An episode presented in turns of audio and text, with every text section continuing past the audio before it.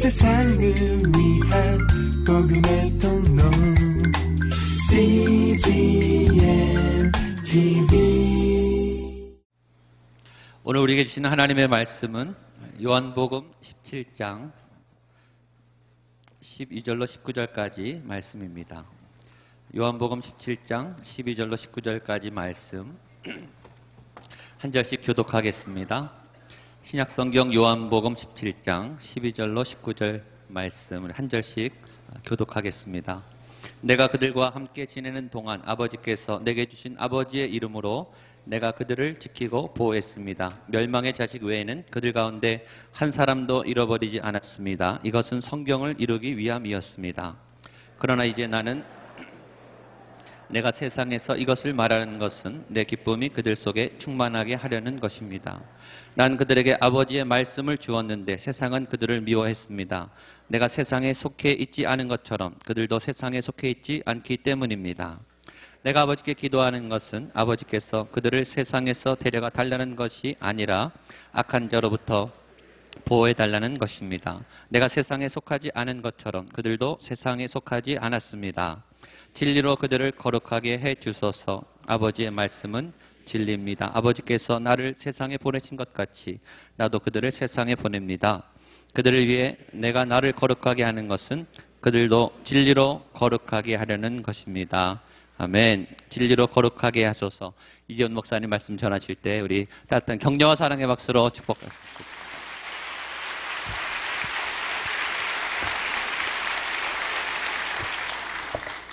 할렐루야. 네. 하나님을 찬양합니다. 아, 성탄을 맞이하면서 하나님께서 우리에게 눈을 주셨습니다. 저는 눈을 참 좋아합니다. 아, 밤새 내린 눈을 보면서 세상이 온통 하얗게 변했습니다. 아, 눈이 내리면 하나님께서 이 세상을 어떻게 보시는지를 우리에게 가르쳐 주는 것 같습니다. 큰 집에도 내리고 작은 집에도 내리고 쓰레기 더미 위에도 내리고 또 대형차에도 내리고 소형차에도 내리고 또 부잣집에도 내리고 가난한 집에도 내리고 좋은 옷 위에도 내리고 싼 옷 위에도 내리고 하나님께서 우리에게 눈을 주실 때 이렇게 말씀하시는 것 같습니다. 나는 너희들을 차별하지 않는다. 나는 온 세상을 똑같이 본다. 저 북한 땅에도 눈이 내렸을 것이고. 그래서 우리가 생각나는 말씀, 너희 죄가 어, 주홍빛같이 붉을지라도 흰눈같이 되리라. 이 흰눈을 통해서 주시는 하나님의 은혜를 우리가 함께 누릴 수 있게 되기를 바랍니다. 공평하신 하나님, 또 우리를 깨끗게 하신 하나님. 예, 우리의 의로움은 우리 스스로의 노력으로 이루어지는 것이 아니라 하나님께서 우리에게 덮어주셔야, 더딥혀 주셔야 가능하다는 것. 이것을 눈을 통해서 깨닫게 됩니다. 또, 눈이 오면 조심스럽게 걷지 않습니까? 우리의 한 걸음 한 걸음을 조심스럽게 하나님께서 지켜주시지 않으면 안 된다는 것. 아, 그것 또한 생각하게 됩니다. 오늘 예배를 마치고 돌아가실 때 아무런 사고 없게 되기를 축원합니다. 한 걸음 한 걸음 조심하셔서 우리의 발걸음을 보호하시는 그 하나님을 의지하는 우리의 삶이 되기를 바랍니다. 계속해서 요한복음 17장에 나타난 예수님께서 직접 하신 이 기도를 우리가 살펴보고 있습니다. 얼마나 은혜스러운지 모릅니다. 얼마나 깊이가 있고 얼마나 아버지 하나님과 친밀한 그런 관계에 있는지 모릅니다. 그 증거가 있습니다. 바로 탄원이 없다는 것입니다. 자신의 억울함을 호소하는 내용이 없다는 것입니다. 또 제자들로부터 받는 그러한 상처와 배신의 아픔, 제자들과 함께 사시면서 그들의 불신앙을 통해서 얼마나 많이 예수님께서 마음이 아프셨겠습니까?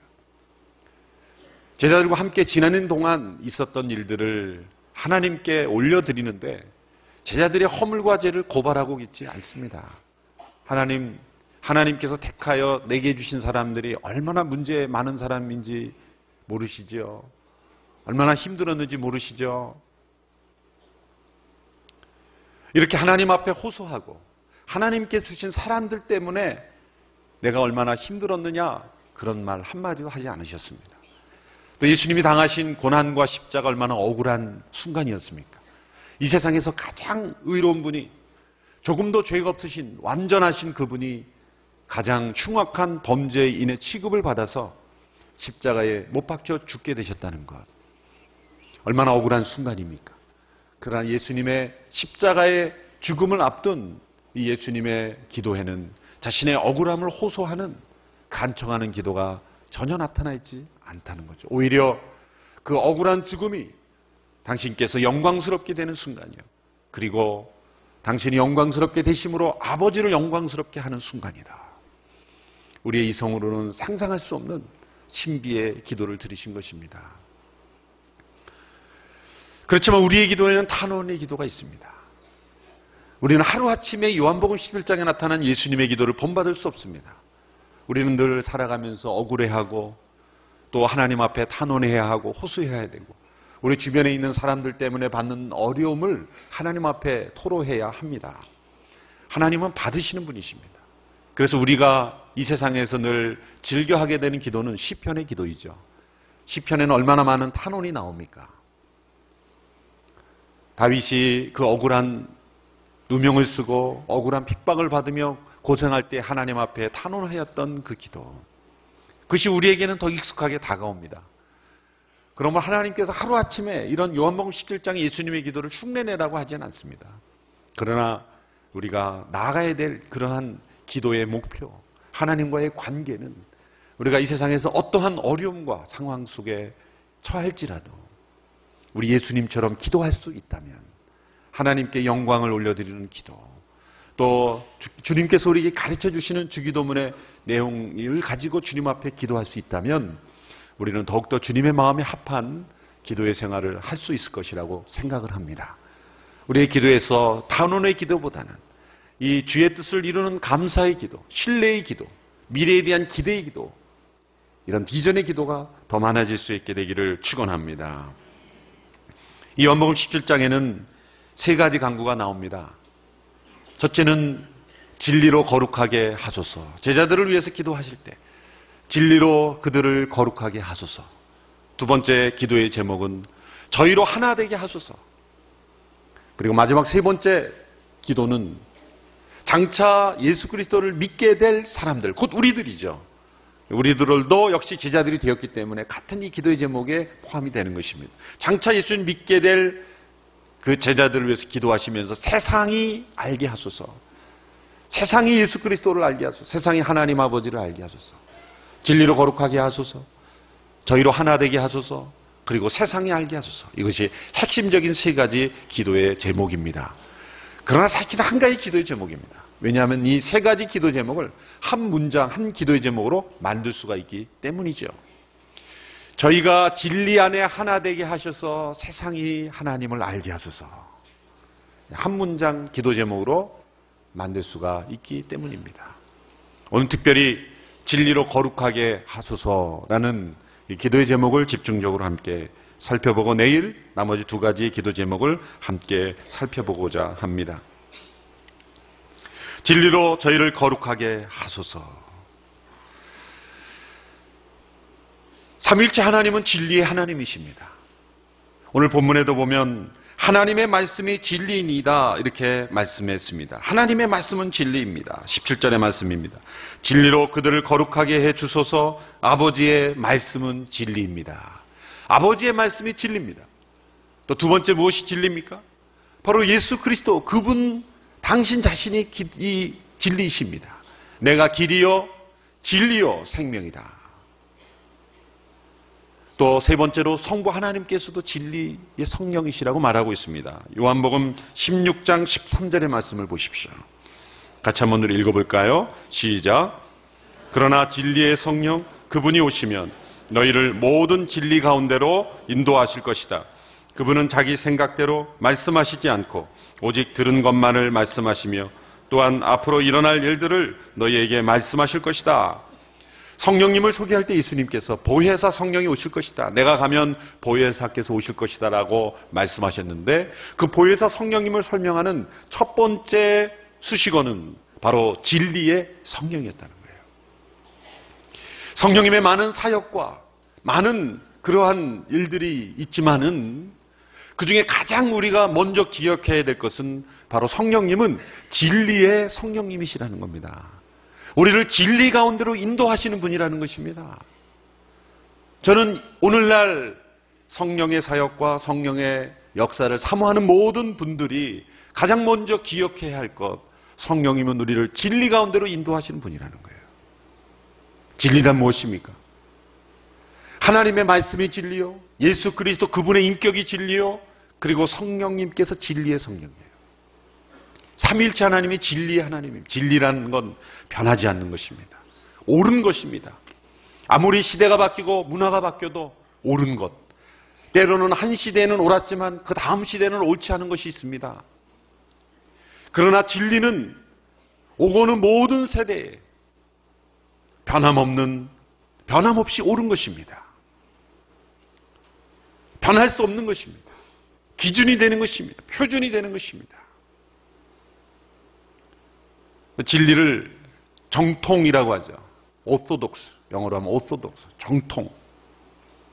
사람들은 정통성 있는 진리의 근거에 살아가기보다는 전통에 익숙해서 살아갑니다.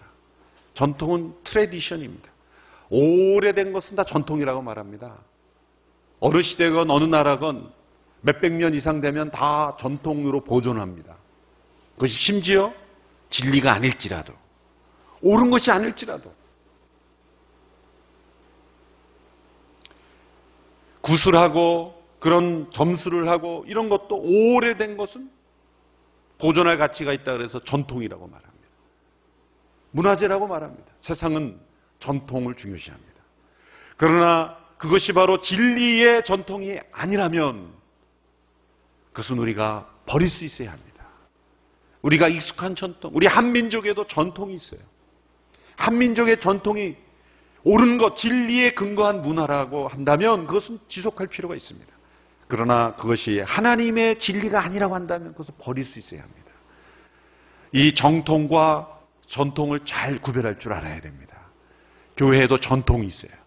그런데 때로 그 보면 정통성이 없는 진리가 아닌 전통이 많아요. 진리가 아닌 전통을 바꾸지 못하면 교회는 정통성을 잃어버려요. 진리를 잃어버리는 것입니다. 성령 하나님께서 우리 가운데 오시면 우리에게 주시는 것이 뭡니까? 진리를 깨닫게 하시는 거예요. 길과 진리요 생명이 되신 예수 그리스도의 인격과 그분의 살아계심을 체험하게 하는 것입니다. 그분을 의지하며 살아가게 하시는 것입니다. 나의 판단과 생각이 이 시대의 가치와 변하는 자기의 의견에 근거해 살아가는 것이 아니라 변치 않는 하나님의 진리, 옳은 것, 어느 시대거나 바른 것, 이것에 근거한 것이죠. 여러분, 우리 자신이 얼마나 우리 마음속에 진리가 아닌 나 자신에 대한 거짓말을 의지하며 살아가는지 아십니까?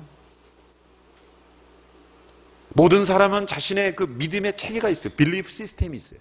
그래서 거기 내용에 들어가 보면 부모님으로부터 받았던 어떤 교훈, 가훈, 학교에서 배웠던 선생님한테 배웠던 어떤 어, 그 주, 좋은 그런 명언들, 자기가 인생을 살아가면서 체득하게 된 어떤 원리들 다 일리가 있습니다. 어느 정도 가치 있는 것입니다. 한 시대에. 그러나 진리가 아닌 것들이 많습니다. 진리가 아닌 것들이 많습니다. 진리가 아닌 것들을 나의 마음속에 전통이라고 생각되는 것들을 익숙해서 살아가면서 우리는 신앙생활을 한다고 생각해요. 그래서 우리 한국의 크리스찬들의 의식 구조를 이렇게 조사해 보면 겉은 다 크리스찬이에요. 겉은 크리스찬인데 한꺼풀을 양파를 벗기 한꺼풀을 벗기면 거기에 유교가 나와요. 유교가. 유교가 나와요. 그래서 큐팀 모임이나 이 순모임에서 나누다 보면 분명히 읽은 건 하나님의 말씀인데 내용은 유교 경전의 이야기 나오거든요. 공자님이 말씀하시기를. 물론 거기도 가치가 있는 것입니다. 얼마나 유교에도 훌륭한 가치가 있습니까? 장유유서, 부자유친, 부비유별, 얼마나 이, 그, 우리의 삶 속에 좋은 가치 있는 내용들이 얼마나 많습니까? 잘못됐다는 것이 아닙니다. 그러나 시대가 변하고 변해도 변치 않는 진리냐는 거죠. 또 그 유교적 사고 방식을 한꺼풀 벗기면 그 안에 또 무서운 불, 어떤 불교적 원리가 속아 있고 그걸 또한번 벗기면 그 안에 무교, 샤머니즘이 들어있어요. 샤머니즘을 벗기고 벗기면 뭐가 있는지 아십니까? 자기를 숭배하는 자기 종교가 있습니다. 자기가 하나님이 되어 있는. 여러분 무교 샤머니즘은 자기가 하나님이 되는 종교입니다. 여러분 우리는 벗겨도 벗겨도 그리스도인이 되기를 축원합니다. 그래서 이 빨간 사과와 토마토를 비유하는 어떤 분이 계세요. 빨간 사과는 겉은 빨간데 껍질을 벗기면 다른 색이 나오죠. 그렇게 돼서는 안 된다는 거예요. 토마토는 겉은 빨개도 속도 빨개야 된다는 거예요. 겉과 속이 같은 복음 안에서 진리로 하나 되는 저희가 되어야 합니다. 그런 역사를 이루시는 그런 역할을 하시는 분이 누구십니까? 바로 성령 하나님이세요. 그래서 성령이 충만하다는 것은 진리가 충만하다는 겁니다. 진리가 무엇인지를 분명하게 깨닫게 된다는 거예요. 진리 안에 살아간다는 것입니다. 진리의 성령. 그 진리가 우리를 거룩하게 하신다는 거예요. 진리로 거룩하게 하소서 이것이 바로 예수님이 우리 제자들, 우리들을 위한 예수님의 기도의 제목이었습니다. 진리만이 우리를 거룩하게 한다는 것입니다. 거룩 그러면 우리는 흔히 몸이 건조하고 딱딱하고 재미없고 또 거룩한 예배를 드리십시다. 예배를 거룩하게 드립시다. 그러면 대부분 생각하는 게 어떤 예배입니까? 거북한 예배를 상상하고 있어요. 움직이지도 않고 숨도 안 쉬는 것처럼 가만히 거룩 정적인 것이 거룩입니까? 저 아프리카 사람들에게는 흔드는 것이 거룩입니다. 문화입니다. 절대적 진리가 아닙니다. 예배 형식, 스타일, 그런 것들은 진리가 아닙니다. 미국에 있을 때 한 그 흑인들이 예배 드리는 것을 봤는데, 보니까 저는 깜짝 놀랐어요. 목사님이 막 설교를 하는데, 한 사람이 막 뚜벅뚜벅 걸어 올라와요. 설교 시간에. 그러더니 어깨를 치면서 맞대는 거예요. 아, 당신 말이 맞다고 그러면서, 어, 뭐, that's right. 그러면서 막 자기가 옆에서 막 그러고 들어가요. 아무도 거기에 대해서 제지하는 사람도 없고, 여기저기 일어나 가지고 설교하는데 맞다 그러면서 막, 그런 신경도 안 써요. 그러고 막 그러고. 제가 막 설교하는데 올라와도 어깨 두들기면서 맞다 그러면은 아마 목사님들이 연행해 갈걸요? 문화입니다, 문화. 문화. 아프리카 사람들은 전혀 갈등이 없어요. 근데 두 시간을 흔들어야, 흔들어야 이게 거룩입니다, 그 사람들은. 거룩한 예배. 옆에 사람들이 찬양할 때 이 머리만이 흔든다고 너무 붙잡지 마세요. 문화입니다. 문화. 그러나 다른 사람들에게 피해를 줘서는 안 되죠. 절대적 기준, 우리가 만든 어떤 형식, 제도, 그 자체를 거룩이라고 말할 수 없어요. 구약의 이스라엘 백성들, 신약의 유대인들, 그들이 만든 종교적 체계, 바리새인들이 만들어 놓은 어떤 형식과 제도 속에 그들은 금식이란 이렇게 해야 되는 것이다. 머리를 풀어 헤치고 얼굴을 흉하게 하고 그리고 옷을 길게 늘어뜨리면서 힘없이 걸어 다니면서 금식하는 것이다라는 폼을 만들어 놨어요. 그러나 금식은 펑션이지 폼이 아니죠. 그 하나님의 임지 앞에서 음식을 먹지 않음으로써 하나님과 친밀함을 나누는 그런 기능이지 어떤 모양으로 하느냐가 금식은 아니죠. 오히려 예수님이 거꾸로 말씀하셨어요. 금식할 때는 얼굴을 깨끗이 하고 기름을 바르고 윤기가 나게 해서 너의 금식을 모르게 하라. 금식은 은밀하게 해야 되는 것입니다. 그러므로 꼭 회식 시간에 금식한다고 와서 앉아 있는 분들이 계세요. 그러지 마세요. 회식할 때 그냥 와서 드세요. 그리고 몰래 혼자 하세요. 모두 다 기쁨의 회식을 하는데 나 오늘 금식이하고 가만히 이러고 앉아 계십니다. 그리고 얼굴은 초췌한 얼굴을 하면서 세수도 잘 안 한 얼굴에 이렇게 앉아 계셔서 그래 도대체 몇 끼를 했길래 그렇게 얼굴이 초췌해 그랬더니 한 끼. 아침 한 끼 딱 금식하고 와서 그냥 얼굴을 온통 울상을 하고 그 폼이 우리에게 능력을 가져다 주는 게 아닙니다. 그건 다 변할 수 있는 것들이에요. 진리는 변하지 않습니다. 거룩함이란 진리 안의 거룩함이란 어떤 일정한 제도, 유형, 모습 그런 폼을 가리켜 거룩한 것이라고 말하지 않았어요. 그러나 일시적으로 하나님께서 성전의 제도를 만들고 성막의 제도를 물건을 만들 때 이것은 거룩한 것이다. 그 물건을 가리켜도 거룩한 것. 그것은 그것 자체가 성질이 특별하다는 게 아니라 구별되어 사용된다는 의미인 것입니다. 심지어는 이방인의 왕도, 이방인의 군대도 하나님이 거룩한다 그랬어요. 이방인이 왜 거룩합니까? 하나님도 모르는데. 그것은 하나님께 구별되어 사용될 때 거룩하다. 이렇게 말하는 것이지. 그 자체의 성질이 다르다는 것이 아닙니다.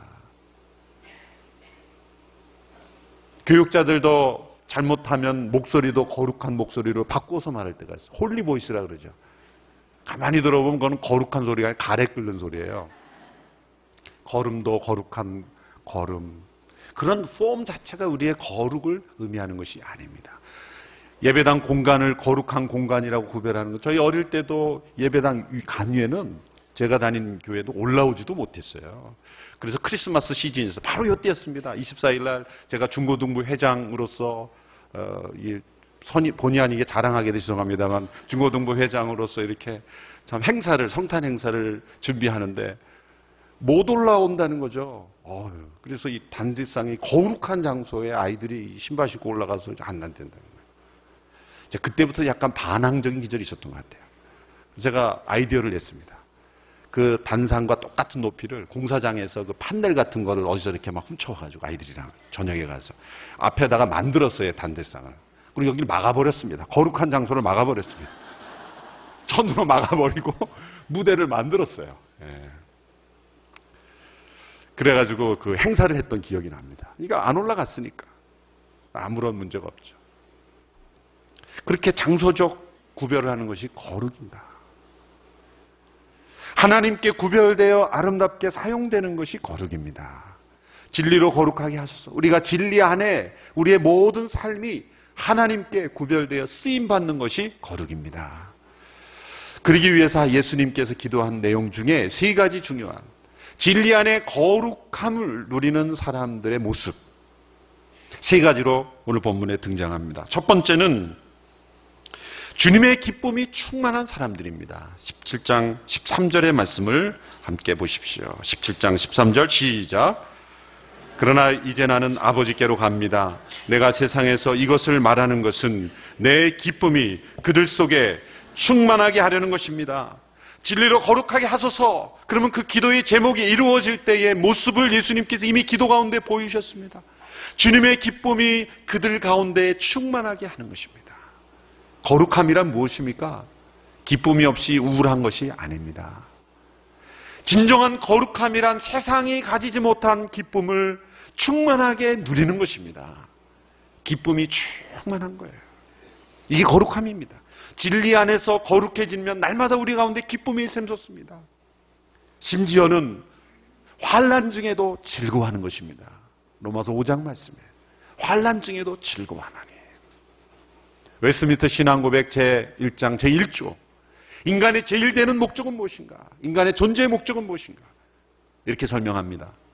하나님을 영화롭게 하며 영원토록 그 하나님을 즐거워하는 것이다. 하나님을 영화롭게 하는 것, 동시에 우리가 그 하나님을 즐거워하는 것. 우리는 앞에 부분에만 초점을 줄 때가 많아요. 하나님을 영광스럽게, 하나님을 영화롭게. 그러나 하나님은 하나님은 영광스럽게 되고 우리는 아무 기쁨이 없니 무미건조한 삶을 살라고 하지 않으셨습니다. 하나님을 기뻐하는 거예요. 그것은 하나님의 기쁨이 우리 안에 있는 것, 주님의 기쁨이 우리 안에 있게 하시는 원하는 것입니다. 우리의 인생의 가장 중요한 목적은 주님의 기쁨이 우리 안에 충만하게 있는 것입니다. 그러므로 충만한 주님의 기쁨을 누리지 못하면 인생의 목적에 합당하지 못하게 사는 것입니다. 여러분 이 기쁨이 여러분 속에 있습니까? 만일 이 기쁨이 없다면 그 이유가 무엇입니까? 진리 안에서 거룩해지지 않았기 때문입니다. 진리 안에 거룩한 삶을 사는 사람은 이 주님의 기쁨이 충만합니다. 구약의 하박국 선지자가 죄악이 가득하고 하나님의 심판을 받는 그 땅을 보면서 하나님 앞에 호소했죠. 그리고 나서 마지막에 하박국 3장 17절 18절에서 어떻게 노래했습니까? 어떤 노래를 불렀습니까? 하박국 3장 10절 18절 우리 같이 한번 읽어볼까요? 시작. 무화과 나무가 싹이 트지 않고 포도나무에 열매가 없다고 해도 올리브 나무에서 수확할 것이 없고 밭은 먹을 것을 생산하지 못해도 우리 안에 양떼가 없고 외양간에 소가 없다 해도 내가 여호와를 기뻐할 것이고 내 구원이 되신 하나님을 즐거워할 것입니다. 이 하박국 선지자의 기쁨과 즐거움은 소유의 기쁨이 아니었습니다. 풍성함의 기쁨도 아니었습니다. 오히려 심판의 현장이었습니다.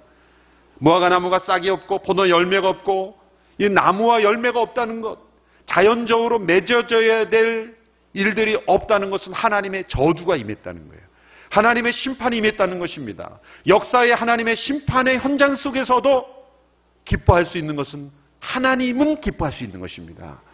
때로 우리가 하나님께서 주신 축복이 없을 수 있습니다. 나무와 열매, 소출이 없을 수 있습니다.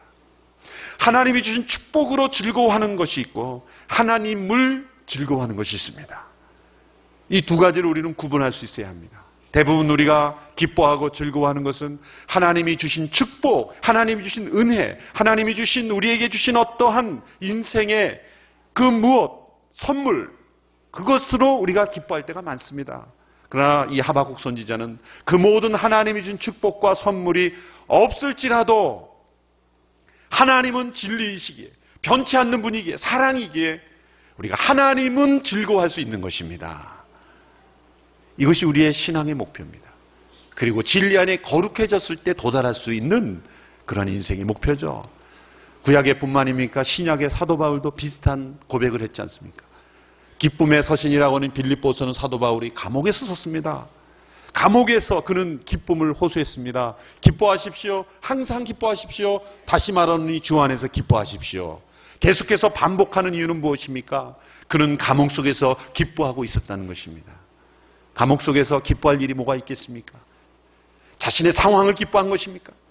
그것보다도 하나님을 기뻐했기 때문에, 주님을 기뻐했기 때문에 자신이 처한 형편이 자신의 죄와 문제 때문이 아니라 복음이 증거되는 일, 그리고 진리 안에 자신이 거룩한 삶을 살고 있다는 그러한 사실로 인해서 하나님을 기뻐하고 있었기 때문입니다. 결국 예수 그리스도의 십자가 앞에서 예수님은 그 앞에 있는 영광스러움을 내다보시고 십자가를 참으시되 억지로 힘들게 속에는 분노와 원한이 가득한 마음으로 참은 것이 아니라 기쁨으로 참으신 것입니다. 넘치는 기쁨이 십자가의 고통을 감당할 수 있었던 것입니다. 여러분, 우리가 안에 이 기쁨이 있어야 하는 것입니다. 이 기쁨은 그냥 얻어지는 것이 아닙니다. 소유와 상관없는 상황과 상관없는 환경과 상관없는 그리고 역사의 어떤 현장과도 상관없는 기쁨은 바로 진리 안에 거룩해질 때, 진리로 거룩해질 때, 진리 안에 있을 때만 얻을 수 있는 것입니다. 여러분 이러한 기쁨이 우리 가운데 충만하게 있게 되기를 바랍니다. 여러분이 세상의 기쁨은 슬픔이 없는 상태를 말합니다. 그러나 예수님께서 말씀하신 기쁨은 슬픔이 없는 상태가 아닙니다. 세상은 기쁨을 얻기 위해서 무엇인가를 대체하려고 합니다. 그러나 예수님께서 말씀하신 이 기쁨은 슬픔이 변화되어 기쁨이 되는 것입니다. 이 말씀을 요한복음 16장의 20절, 22절에서 이미 말씀하셨습니다. 요한복음 16장 20절로 22절의 말씀을 보시겠습니다. 같이 한번 읽어볼까요? 시작. 내가 진실로 진실로 너희에게 말한다. 너희는 울며 애통할 것이나 세상은 기뻐할 것이다. 너희가 슬퍼하게 될 것이나 너희의 슬픔은 기쁨으로 변할 것이다. 여인이 출산할 때는 걱정에 잠기게 된다. 진통할 때가 가까웠기 때문이다. 그러나 아기가 태어나면 사람이 세상에 태어났다는 기쁨 때문에 더 이상 그 고통을 기억하지 않는다. 너희도 이와 같다. 너희가 지금은 슬퍼하지만 내가 너희를 다시 볼 때는 너희가 기뻐할 것이요. 또 너희 기쁨을 빼앗을 사람이 없을 것이다. 비유를 들으셨습니다. 여인이 출산하는 그러한 그 모습. 여인이 출산할 때 그 고통. 그 아픔이지만 낳고 나면 그 아이가 태어났다는 기쁨 때문에 그 슬픔이, 슬픔이 변하여 기쁨이 된 것입니다. 그 고통의 그 기간이 없으면은 그 출산의 기쁨이 없는 것이죠. 하나님이 우리에게 주시는 기쁨은 고통 없는 기쁨이 아니라 고통이 변하여 슬픔이 변하여 기쁨이 되는 것입니다. 우리가 이해할 수 없는 많은 고난과 이해할 수 없는 상황, 그런 고통, 아픔, 그런 모든 상황이 오히려 변하여 우리의 기쁨이 제목이 될 줄로 믿습니다. 어떻게 하면 이렇게 됩니까? 진리로 거룩해질 때. 진리 안에서 거룩해질 때 가능해지는 것입니다. 두 번째는 진리로 거룩해지는 사람은 악으로부터 보호를 받는 것입니다. 15절의 말씀을 같이 읽습니다. 시작. 내가 아버지께 기도하는 것은 아버지께서 그들을 세상에서 데려가 달라는 것이 아니라 악한 자로부터 그들을 보호해 달라는 것입니다. 16절 내가 세상에 속하지 않은 것처럼 그들도 세상에 속하지 않았습니다. 진리로 거룩해져야 할 이유는 바로 우리가 세상으로부터 악에서부터 보호를 받기 때문입니다. 우리가 이미 악에서 구원하소서라는 기도의 제목을 통해서 이 악에 관한 문제는 우리가 함께 살펴보았지만 우리가 진리 안에 거룩해질 때 이 세상의 악으로부터 보호를 받는 거예요. 여러분 인생을 오래 사신 분들은 아실 겁니다. 진리 안에 있지 않을 때 어떤 일이 생기는지 거룩한 삶을 살지 않을 때 나에게 어떤 일이 생기는지를 우리는 잘 알고 있습니다. 보호를 받지 못합니다. 하나님께서 우리를 보호하실 수 있는 것은 우리의 진리 안에 거할 때 하나님께서 우리를 온전하게 악으로부터 보호해 주시는 것입니다. 세상의 악으로부터 보호를 받아야 합니다. 그러므로 우리는 이 세상에 있지만 세상에 속하지 않은 사람으로 살 수가 있는 것입니다. 진리로 거룩해질 때만 우리는 세상에 속하지만 세상에 속하지 않은 인생을 살 수가 있습니다. 그러므로 우리가 들어야 될 질문은 있습니다.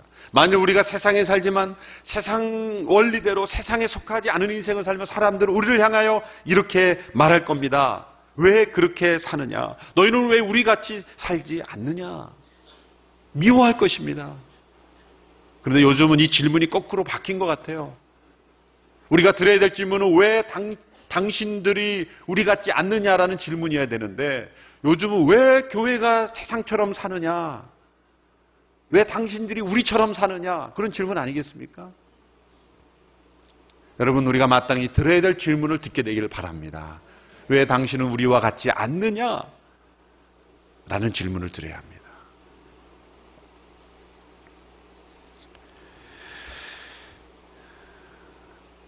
세상으로 살 때에 세상에 살 때 진리로 거룩함 받을 때 세상이 우리를 이해하지 못하고 세상으로부터 미움을 받는다 그랬습니다. 14절의 말씀을 보십시오. 나는 그들에게 아버지의 말씀을 주었는데 세상은 그들을 미워했습니다. 내가 세상에 속해 있지 않은 것처럼 그들도 세상에 속해 있지 않기 때문입니다. 세상에 속하지 않은 인생을 살면 사람들의 미움을 받는다는 거죠. 이 말씀을 생각하면 떠오르는 동화가 있습니다. 어렸을 적에 한 번 정도 읽었을 안델스텐의 동화가 있죠. 미운 오리 새끼. 어느 날 알들이 태어났는데 마지막 알에서 깨어난 그 오리가 다른 오리와 비교할 수 없을 만큼 흉측하게 생긴 거예요. 목도 길고 다른 오리처럼 그런 모습이 아니라 아주 이상한 기형아가 태어난 거예요. 오리들이 볼 때는. 그래서 미움을 받았죠. 너는 왜 우리 같지 않느냐? 왜 우리 모습이 아니라 너는 이상하게 예? 그래서 미운 오리 새끼가 된 것 아니겠습니까? 평생 그 미운 오리 새끼는 자라오면서 같은 오리들로부터 너는 못생겼어. 너는 어? 우리와 달라. 너는 왜 그렇게 특이하게 생겼니? 그리고 많이 비판을 받고 정죄를 받고 따돌림을 받았지 않습니까? 근데 어느 날 그가 점점점 자라서 더욱더 미움을 받을 때에 백조의 무리 속에 그 미운 오리가 탁 들어가는 순간 자기와 똑같은 그 못생긴 사람 그 사람이 아니라 오리들을 봤는데 그 오리가 아니라 백조였다는 거죠. 백조. 그 아름다운 백조. 그러나 이 세상이 볼 때는 미운 오리 새끼였습니다. 여러분, 우리가 이 세상으로부터 받는 미움은 바로 그런 세상과 거룩하게 구별되기 때문에 받는 미움이어야 합니다. 세상에서 잘못해서 받는 미움이 아니라 세상과 다른 삶을 살면서 거룩한 삶을 살기 때문에 세상으로부터 미움을 받는 것. 세상에 미운 오리가 새끼가 되는 저와 여러분 되기를 축원합니다. 그러나 미운 오리가 아니라 아름다운 백조라는 것을 기억하시기 바랍니다. 우리가 누구인가를 기억해야 합니다. 우리는 오리가 아니라 백조입니다. 속으로 어떤 분은 나 오리고기 좋아하는데 이렇게 마십시오. 우리는 오리가 아니라 백조입니다. 우리가 누구인지를 기억해야 돼요. 제가 뮤지컬을 많이 보는 건 아니지만 어, 미국에 있을 때 맨하탄에 브로드웨이에서 하는 뮤지컬을 몇 번 본 적이 있습니다. 한 목사님이 방문했을 때 또 목사님 모시고 가서 같이 보았던 라이언 킹이라는 잘 알죠? 라이언 킹 만화로도 나오고 너무 스토리 잘합니다. 아주 통역이 필요 없이 볼 수 있는 유일한 뮤지컬 예, 스토리를 다 알기 때문에 그런데 그 너무나 무대도 아름답고 노래도 아름답고 정말 스토리도 재미있고 그런데 그 잊을 수 없는 장면 하나가 있습니다. 그 주인공 심바, 심바. 그 라이언 킹의 그 아들 사자가 그 삼촌으로부터 음모의 아버지가 라이언 킹이 죽고 쫓겨나지 않습니까? 방황합니다. 인생을 방황합니다. 아무렇게나 삽니다. 좌절했습니다. 두려워했습니다. 어느 날 그 라이언 킹이 나타나죠. 그리고 음성이 들려왔죠. 그 어, 물에 있는 그 호수 작은 호수인가요? 거기에 자기 얼굴이 비치면서 이런 음성이 들려옵니다. Remember who you are. 너가 누구인가를 기억하라. Remember who you are. 지금 제가 지금도 그 대사를 잊어버리지 않는 이유는 해석 없이 기억할 수 있는 유일한 대사였기 때문에 평생 잊을 수가 없어요. 절대 잊어버리지 않는 가장 쉬운 단어이기 때문에 Remember who you are. 너가 누구인지를 기억하라. 거기서부터 이 신바가 다시 자라기 시작하죠. 여러분, 우리가 오리가 아니라 백조인 것을 기억하시기 바랍니다. 우리는 세상에 속해서 휩쓸려갈 인생이 아니라 세상에 속하지 않은 하나님의 거룩한 백성인 것을 기억하시기를 바랍니다. 우리가 누구인 것을 기억해야 합니다. 그럼 어떻게 우리가 세상에 있지만 세상에 속하지 않은 인생을 살겠습니까? 저는 의사 선생님들을 생각했어요. 의사 선생님들은 병자들을 늘 만납니다. 제가 거- 걱정이 되는 것은 그 많은 병자들을 만날 때 의사 선생님들이 감염되면 어떡하나. 감기 환자를 만나면서 감기가 감염되고 그러지 않을까 염려가 돼요. 그렇기 때문에 의사 선생님들은 늘 자신을 그 감염으로부터 보호를 해야 합니다. 가까이 만나지만 그 병으로부터 전염되지 않도록 자신을 철저히 보호해야 되죠. 그러나 동시에 그 병자를 치료해야 되는 것입니다. 두 가지가 다 할 수 있어야 돼요. 우리는 이 세상으로도 멀리 떨어지는 이 병, 의사가 병자를 피하고 외면하면 되겠습니까? 의사가 아니죠. 진정한 의사는 병자와 함께 있는 의사입니다. 그러나 그 병자로부터 병은 자신은 감염시키지 않되 그 병을 또 적극적으로 치료할 수 있어야 돼요. 바로 그것이 세상에 속하지만 세상에 속하지 아니한 인생을 사는 모습이라고 저는 생각을 합니다. 세 번째로 마지막 진리로 거룩해진 하나님의 백성들은 이 세상으로 보내심을 받은 사람들입니다. 16절과 18절의 말씀입니다. 자, 18절 말씀 같이 읽습니다. 시작. 아버지께서 나를 세상에 보내신 것 같이 나도 그들을 세상에 보냅니다. 19절. 그들을 위해 내가 나를 거룩하게 하는 것은 그들도 진리로 거룩하게 하려는 것입니다. 세상으로 보냄을 받은 사람들입니다. 진리로 거룩함을 입은 사람들은 세상 속에 보냄을 받은 사람들. 보냄을 받았다는 것은 사명이 있다는 것이고 섬김이 있다는 것이고 해야 할 일이 있다는 것입니다. 그 해야 할 일은 무엇입니까? 바로 사랑하는 일입니다. 레위기 19장에 보면 내가 거룩하니 너희도 거룩하라 라는 명령을 주셨는데 그 거룩의 내용은 무엇입니까? 바로 사랑입니다. 너희 중에 있는 나그네를 잘 대접해라. 가난한 자를 잘 돌보라. 추수할 때 다 거두지 말고 남겨두라. 돌보라, 섬기라. 하나님을 마음을 다해 사랑하라. 그리고 이웃을 내 몸처럼 사랑하라. 하나님의 거룩은 사랑입니다. 무엇이 구별된다는 뜻입니까? 이 세상이 줄 수 없는 사랑으로 사랑한다는 면에서 거룩이라는 것입니다. 그러므로 진리로 거룩해진 백성들은 이 땅을 살면서 마음을 다해 하나님을 사랑하고 이웃을 내 몸처럼 사랑하며 이 세상 속에 파송되는 사랑의 사도로서 세상을 섬기는 인생을 살게 되는 것입니다. 그러므로 진리로 거룩해진다는 것은 죄를 짓지 않고 세상으로부터 내가 뒤로 물러나는 것이 아니라 세상 속에 적극적으로 들어가서 하나님이 기뻐하신 일을 하고 세상을 사랑하는 일을 하고 세상을 구원하고 치유하는 일을 하는 것입니다. 진리로 거룩해지면 우리를 통해 아름다운 역사, 아름다운 섬김들이 나타나는 것입니다. 마지막으로 저는 이러한 비유를 생각해 봅니다. 오늘 이 아름다운 연주를 해주셨는데 진리로 거룩해진다는 것이 무엇일까? 저는 진리를 악보라고 생각을 합니다. 오늘도 아름다운 바이올린 연주를 해주셨는데 그런 바이올린을 연주하는 분들을 보면 이 연주 대연주자일수록 악보 없이 막 이렇게 연주하지 않습니까? 자연스럽게 막 연주합니다. 얼마 전에도 양지에서 정트리오 그 세 분께서 연주회를 추모 음악회를 했습니다마는 그분들 보면 그 전에도 끊임없이 연습을 합니다. 그 대가들도 끊임없이 연습을 해요. 제가 너무 감동을 받은 나머지 무대에 올라가서 저한테 바이올린 한번 주십시오. 그리고 제가 마음대로 연주를 합니다. 하고 싶은 대로 막 연주를 합니다. 저는 자유롭게 연주했습니다. 그 순간 1분도 안 돼서 다 자리를 일어날 겁니다. 왜 그러죠? 저는 악보를 무시하고 연주했기 때문에. 그러나 아무리 훌륭한 대가일지라도 악보 없는 연주라는 건 있을 수 없죠. 연주를 하더라도 악보를 만들면서 연주를 하는 거지. 그 음의 질서를 떠난 연주는 있을 수가 없는 것입니다. 하나님의 진리는 우리 인생에 주신 악보입니다.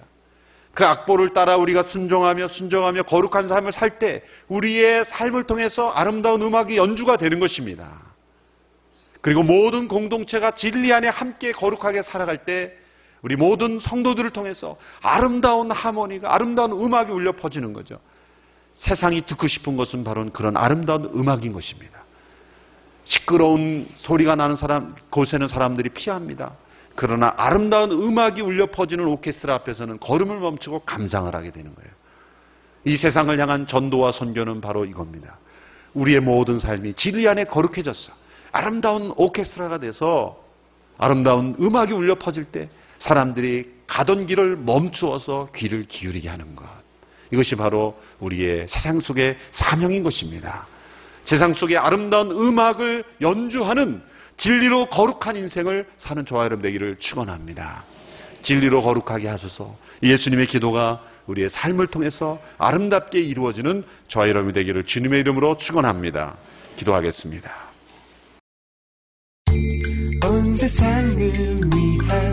복음의 통로 CGM TV